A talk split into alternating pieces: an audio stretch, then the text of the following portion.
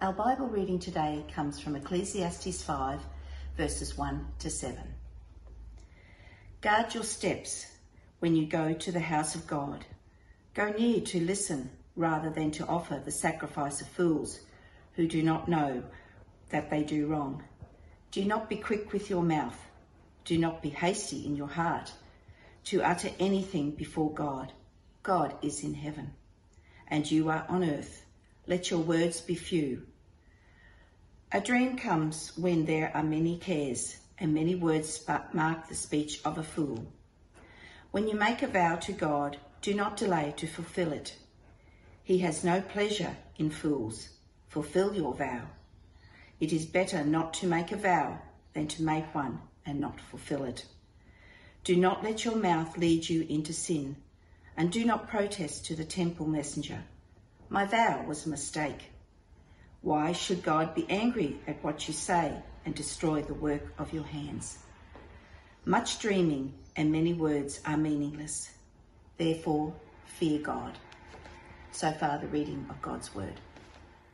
Hi, everyone. Welcome to church today. My name is Adam, and it's great to have you join us, whether you're with us in the building or whether you're joining us online. You know, when I was growing up, I would occasionally watch The Simpsons.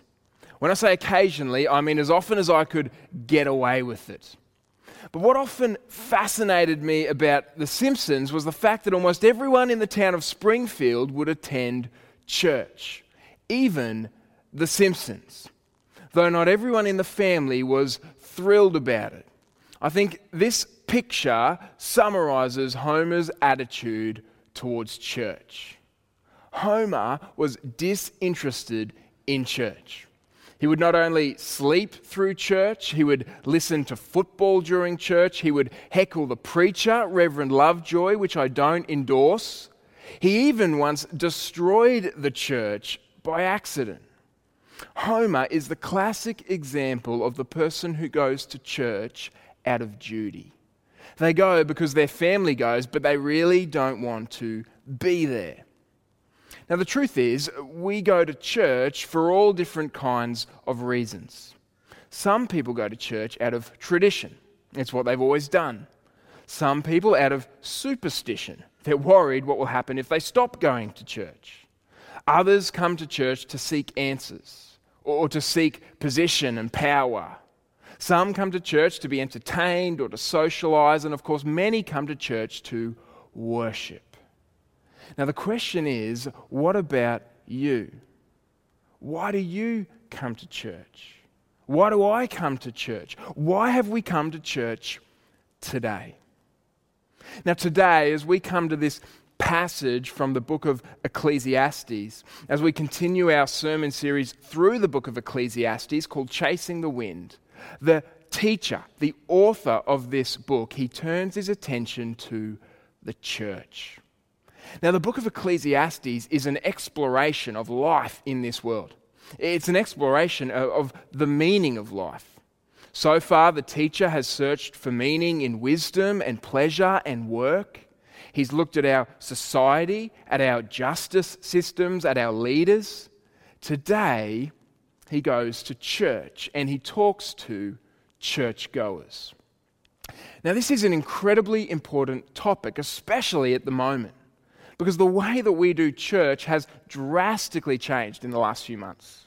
I mean, many of us have gotten used to watching church in our PJs. Or we've gotten used to church playing on the screen of our TVs in the background while we get our breakfast ready or, while we do something else. Even now that we're able to get back together in church in the building, it's still different. We can't have everyone in here, we have to sit apart. Even right now, you're watching me on a screen. And because of all of these different changes, it's really important for us to evaluate our attitude towards church. Why do we come? How do we come? What's our attitude and our disposition towards church? These are incredibly important questions. And you might be surprised at the answer that this passage gives us, because it's not a warm and fuzzy answer. In fact, this passage actually tells us that we have come to a dangerous place today. Now, you might not think of church as dangerous, but that's exactly what this passage says. And don't worry, we have our COVID safe plans in place. The building is structurally sound. Uh, you know, those things are okay. No, the teacher is saying the danger we face when we come to church, it is the danger of approaching God. Here's the way that uh, author and pastor Eugene Peterson puts it. He says, Sometimes I think that all religious sites should be posted with signs reading, Beware the God. The places and occasions that people gather to attend to God are dangerous. They're glorious places and occasions, true, but they're also dangerous. Danger signs should be conspicuously placed as they are at nuclear power stations. Or, as novelist Annie Dillard says, she says, It is madness to wear ladies' straw hats and velvet hats to church. We should all be wearing crash helmets. Ushers should issue life preservers and signal flares. They should lash us to our pews. I mean, in the book of Exodus, in the second book of the Bible, when Moses goes up with the mountain to meet with God, the mountain was wrapped in smoke. God descended in fire. The entire mountain trembled. The sound was overwhelming. God even said to the people to stay back from the mountain lest they be consumed by him. Beware of God. And I could give you many other examples in the Bible. I mean, God is kind of like uh, Aslan in the, witch, the Lion, the Witch, and the Wardrobe where he's described as good but not safe. You see, it's not safe for sinners to treat God however we choose. It's not safe for us to ignore him, to treat him lightly or casually, to not take him seriously. If we do these things, we can find ourselves in a dangerous place. And this is why the teacher posts a warning sign for us in verse 1. He says, Guard your steps when you go to the house of God. Watch your step. Be careful about how you approach the house of God. He's essentially saying what Sidney Greidanus says in his commentary. He says, Be careful. Think of what you are about to do. You are not just dropping in on a neighbor for a friendly chat. You're not just passing time with a friend, you are going to the house of God. You are going to the place where the Almighty Creator stoops down to meet with you. Guard your steps. There is a warning for us in this passage. And according to Derek Kidner, the warning in this passage is for the well meaning person who likes a good sing and turns up cheerfully enough to church but who listens with half an ear and never quite get around to what he has volunteered to do for God. I mean, this passage is a warning for those of us with good intentions. We show up to church, we sing, we pray, we participate, but if we're honest, we do it half heartedly. We worship God on autopilot, we, do it uh, without fully engaging, we're not fully present we're only half awake.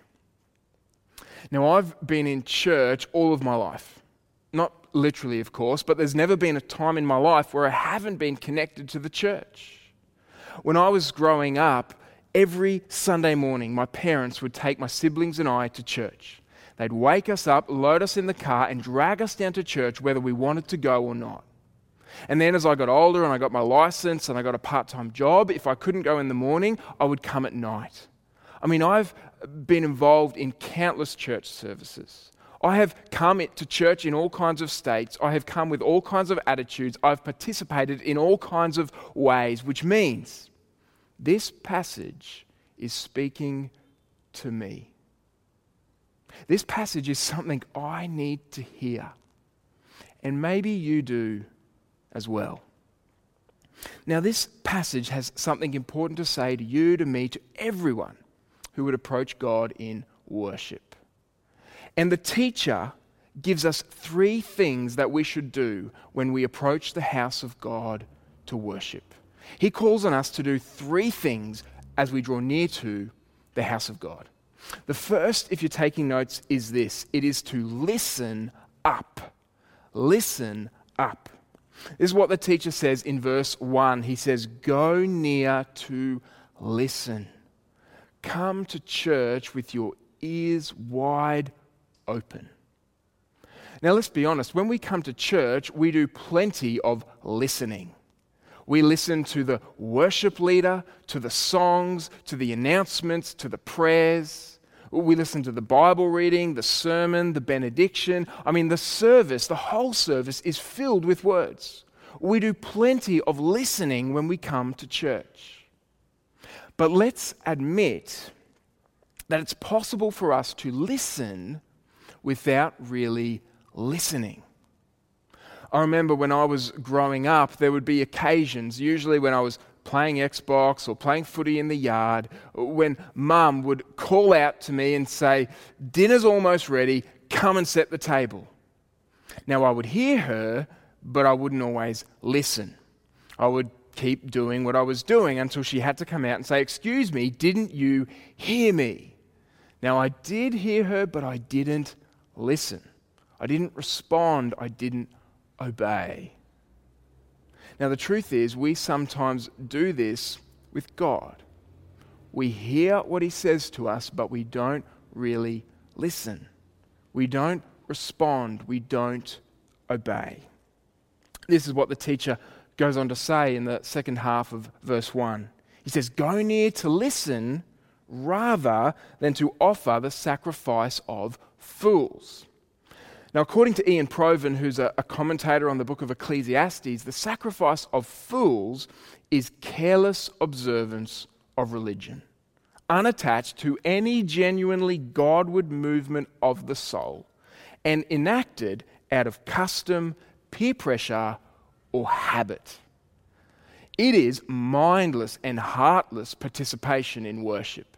It's just going through the motions. It's coming to church, hearing the songs, the prayers, the word of God, hearing all that God has to say to us, but not really listening, not being changed, not obeying, not responding.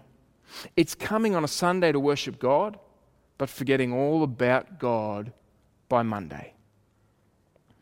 Now, let me be clear the teacher here is not talking to the sincere seeker. It's not wrong to come to church to, to seek God, to want to know more about Jesus, to explore the claims of the Bible.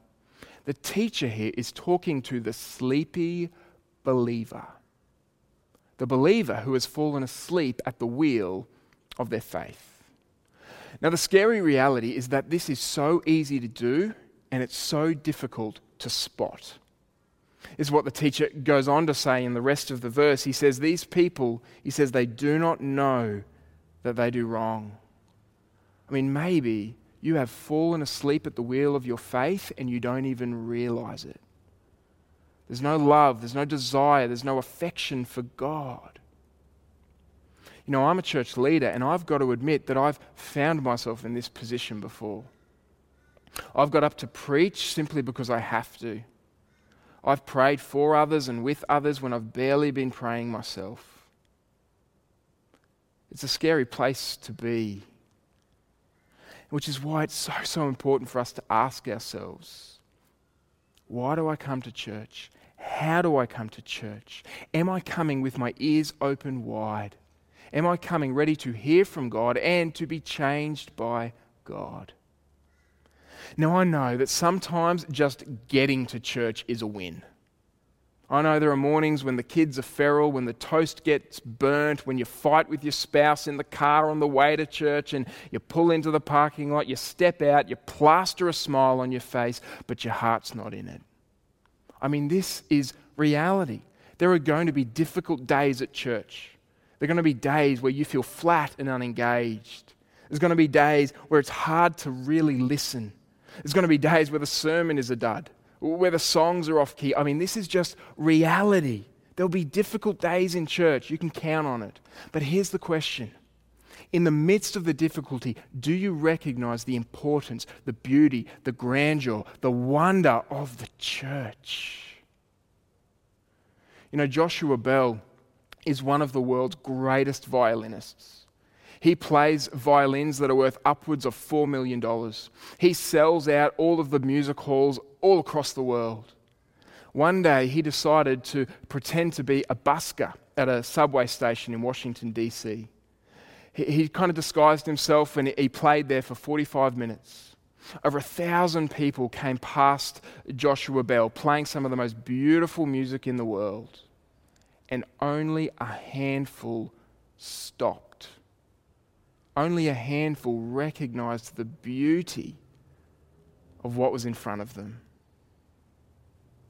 You know, on the surface, the church might not always look like that much, but do you know that God loves the church? Do you know that God dwells among his church? Do you know that God speaks to his church through his word? Do you recognize the wonder, the importance, the beauty of the church? And do you come to church with your ears wide open, ready to hear from God, ready to be changed by God. Now, you might be thinking, well, you know, that sounds great, but how do I do this? How can I do this practically? How can I come to church ready to listen up? Let me offer a few suggestions. The first is this come. That's it. That's the suggestion. Come. Resolve, decide, determine to come to church I mean, this is the ministry of just turning up. Did you catch what the teacher said in verse 1? He said, Guard your steps when you go to the house of God. Not if, but when. If means maybe, when means certainty. I like what Tony Payne says in his helpful little, bit, little book called How to Walk into Church. He says one of the most important acts of love and encouragement we can all engage in is the powerful encouragement of just being there. Because every time I walk into church, I'm wearing a metaphorical t shirt that says, God is important to me, and you are important to me. And on the back, it says, and that's why I wouldn't dream of missing this. The first step to being ready to listen to God is to come. The second step is to come prayerfully, to pray about Sundays before Sundays, to pray during the week, to pray the night before, to pray with the family in the car on the way to church, and to pray specifically that God would give us open ears and soft hearts to hear what He wants to say to us. If we want to be ready to listen to God, we need to come and we need to come prayerfully. Thirdly, we should also come on time. Now, like I've already said, sometimes I get it, just getting to church is a win. But if we're not at least aiming to be here on time, if we're not at least giving ourselves enough time to find a park, to check the kids in, to find a seat, we are far more likely to be rushed and to be frazzled, and far less likely to be ready to listen to God. I mean, to show up early or on time to church, it's one simple way that we can honor God and love others. I mean, who shows up early to church? Well, it's the volunteers and it's the visitors. And so, if we show up early or on time to church, we are saying to the volunteers, what you do matters. I'm here, I'm ready to participate and to engage. And if we show up early or on time, we are saying to the visitors, you matter to God and you matter to us. I'm here ready to reach out to you and ready to welcome you. Imagine the witness our church could be if we all adopted that attitude. If we want to be ready to listen to God, we need to come. We need to come prayerfully. We need to come on time. And fourthly and finally, we need to come expectantly. We need to come expecting that God will speak to us. Now, one of the main ways that God speaks to us is through His Word, through the Bible. And what we do each and every Sunday is we open up the Bible. We read from it, we preach from it, we proclaim it. And so, one of the ways that you can come to church ready to listen to God is you can come with your Bible. You can come with it open in front of you, ready to hear from God. You can also come having read the passage that we'll be exploring on that Sunday. I mean, if we are soaking our minds in the truths of the scripture passage before we come, we will be far more ready to hear from God and to listen to Him. And so these are just a few small steps that we can all take to help us be ready to listen up. We can come, we can come prayerfully, we can come on time, and we can come expectantly. This is what the teacher calls us to do. The first thing he calls on us to do as we approach the house of God is to listen up. The second thing, if you're taking notes, is this it is to watch what you say. To watch what you say. First, the teacher says we should open our ears. Second, he says we should learn to close our mouths. This is what he says in verses 2 to 3. He says, Do not be quick with your mouth, do not be hasty in your heart to utter anything before God. God is in heaven and you are on earth, so let your words be few. A dream comes when there are many cares, and many words mark the speech of a fool. Now, the Bible has a lot to say about our words, especially about limiting our words. For example, Proverbs 10, verse 19, in the message paraphrase, says, The more talk, the less truth. The wise measure their words.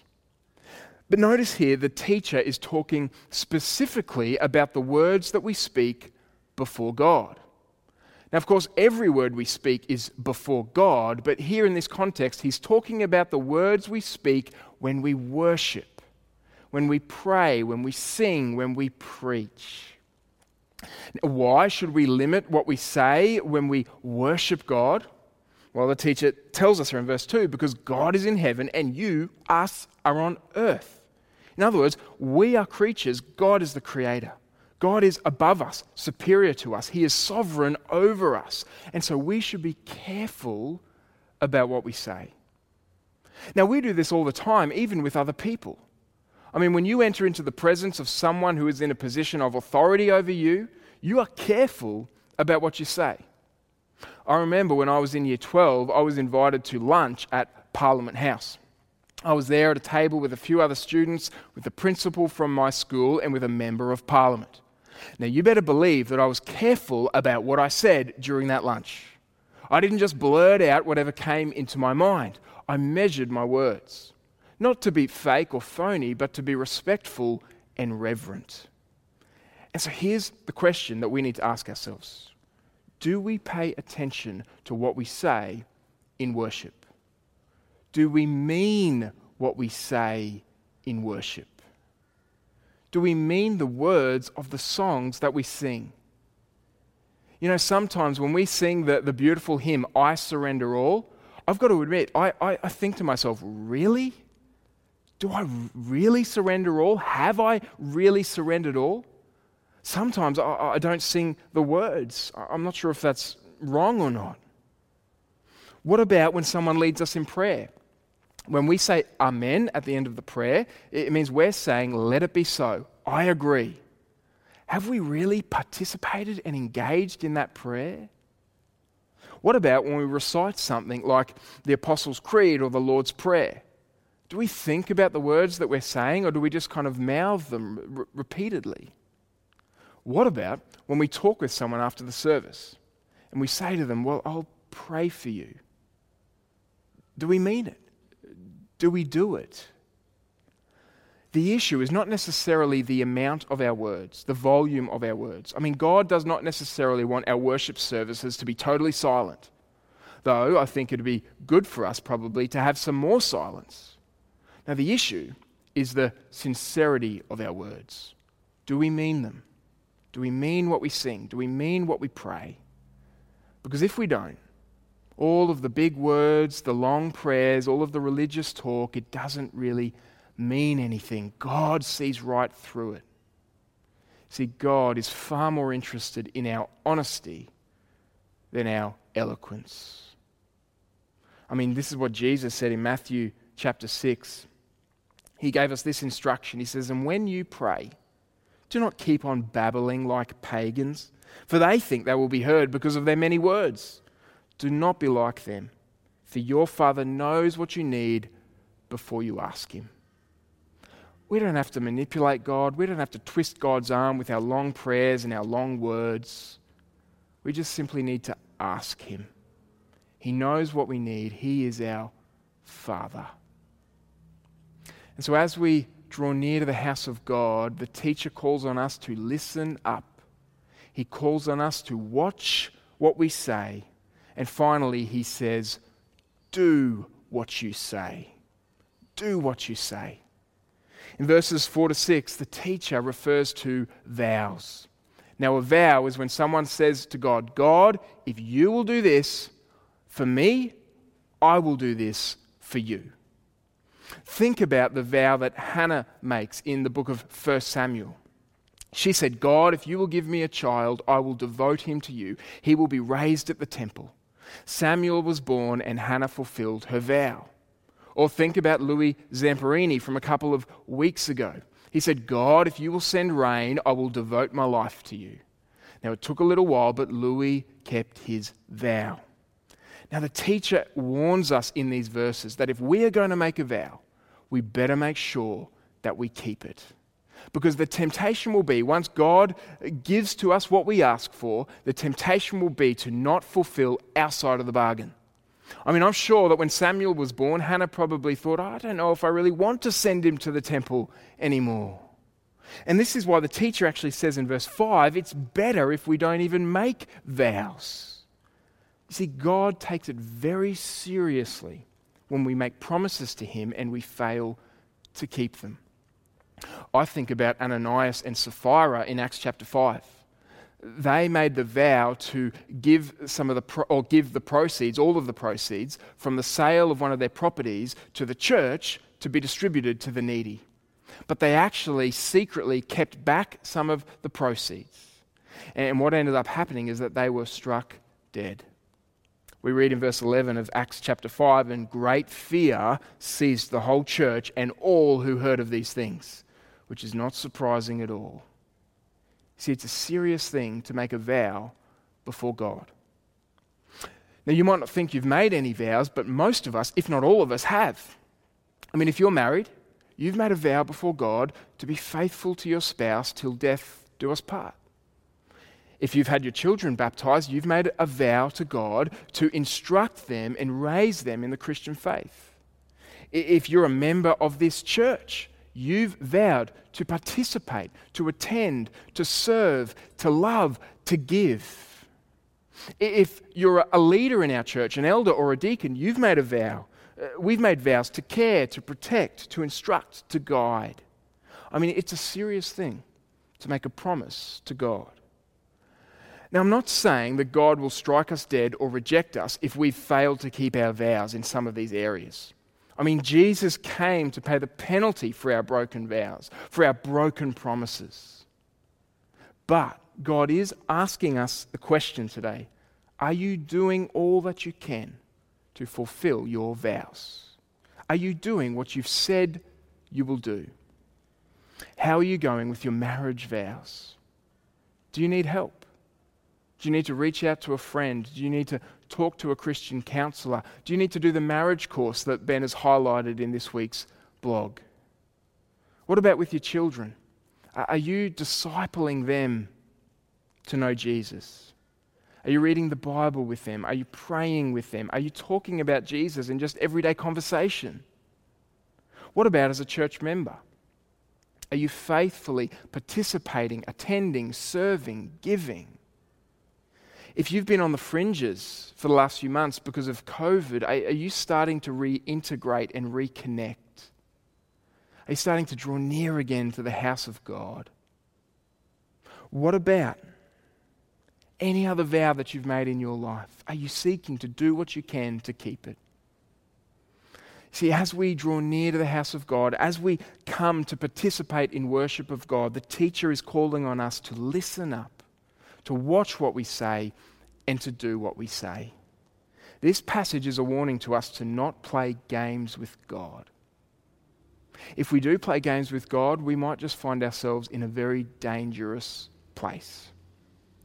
And this is why the teacher concludes in verse 7 by saying, Much dreaming and many words are meaningless. Therefore, fear God. Now, to fear God does not mean to be afraid of God or to be terrified of Him. To fear God means to revere Him. It means to stand in awe of Him. It means to come into His presence with reverence. It means to give Him the honor that He deserves. And so here's the question we have to ask ourselves What's our attitude towards God and towards the house of God? Do we just saunter in whenever it suits us? Do we serve when it's convenient? Do we slip away when it gets difficult or boring or inconvenient? Do we come to the house of God simply to have our needs met? Or do we come to worship God? You know, it's always interesting or confusing to me when people say uh, after a Sunday service, Well, I didn't like the music today. And listen, I've been there, I'm guilty of this, I've done this, but I always want to say, Well, that's okay because it wasn't for you. We weren't singing to you, we're singing to God. You see, we often ask the wrong question after a worship service. We ask ourselves, Did I like the sermon? Did I like the singing? When we should be asking ourselves, Did I listen? Did I engage? Did I worship? The worship service is not about us. The church is not about our preferences. It's not the house of Adam, it's the house of God. C.S. Lewis wrote a book called The Screwtape Letters. It's a series of fictional letters from a senior devil named Screwtape to a junior devil, and he's guiding him about how to draw a Christian away from God. And this is what Screwtape writes in one of the letters. He says, Surely you know that if a man can't be cured of church going, the next best thing is to send him all over the neighborhood looking for the church that suits him until he becomes a taster or a connoisseur of churches. The search for a suitable church makes the man a critic, where the enemy, that's God, wants him to be a pupil. Now, I'm not saying there are never any legitimate reasons to leave a church. There are. But there are also a lot of illegitimate reasons. And God wants us to be pupils and disciples, not consumers and critics. In fact, the Bible describes the church as the bride of Christ. Jesus is so devoted to his church that it's as if he has married them. He's so devoted to them, he will never leave them or forsake them. What about you? You know, if you treat my bride poorly, we're not going to get on very well. How do you treat Jesus' bride? If you treat the bride of Jesus lightly or poorly or flippantly, you cannot expect to have a deep, intimate relationship with Jesus. Guard your steps when you go to the house of God. Now, the answer to all of this, it's not to draw away from God in fear, it's actually to draw near to God in faith. Now, you might be thinking, yeah, right. I mean, the God who thunders, the God who strikes people down, and no thank you. But you see, here's the glorious good news of the gospel it's that the God who thunders, he has not remained distant from us. He has not remained in heaven. God has come from heaven to earth to be near to us in Jesus Christ. He has come near for you and for me. He has given his life for you and for me. He has risen from the grave for you and for me, so that we might know God, so that we might come home to God, so that we might draw near to God with confidence. I love what we read in Hebrews chapter 4, which says, Since then, we have a great high priest who has passed through the heavens, Jesus, the Son of God. Let us hold fast our confession. For we do not have a high priest who is unable to sympathize with our weaknesses, but one who in every respect has been tempted as we are, yet without sin. Let us then with confidence draw near to the throne of grace, that we may receive mercy and find grace to help in time of need. the God who made everything, the God who gave us the gift of life, the God who thunders, is the God who gave the gift of his Son so that we might come home, so that we might draw near to him, so that the presence of God might not be dangerous to us, but that it might be the safest and the dearest place in the universe. Let me pray. Father, thank you for your mercy and your grace to us in Jesus. Thank you that you are worthy of our worship and our praise and our honor. And Lord, we repent of where we have entered into your house half heartedly and flippantly and lightly. Lord, fill us with your spirit so that we worship you with reverence and awe and wonder. Help us to see the church as you see it precious and beautiful. And Lord, help us to treat it in the way that you would call us to. Help us to come ready to listen up, ready to watch what we say, and ready to do what we say. Forgive us where we failed. Help us as we go out to be the people that you're calling us to be. And Lord, we pray all of this in Jesus' name, amen. Church, would you stand for this closing blessing from God's word? From 1 Thessalonians chapter 3. May the Lord make our love increase and overflow for each other and for everyone else. May He strengthen our hearts so that we will be blameless and holy in the presence of our God and Father when our Lord Jesus comes. God bless.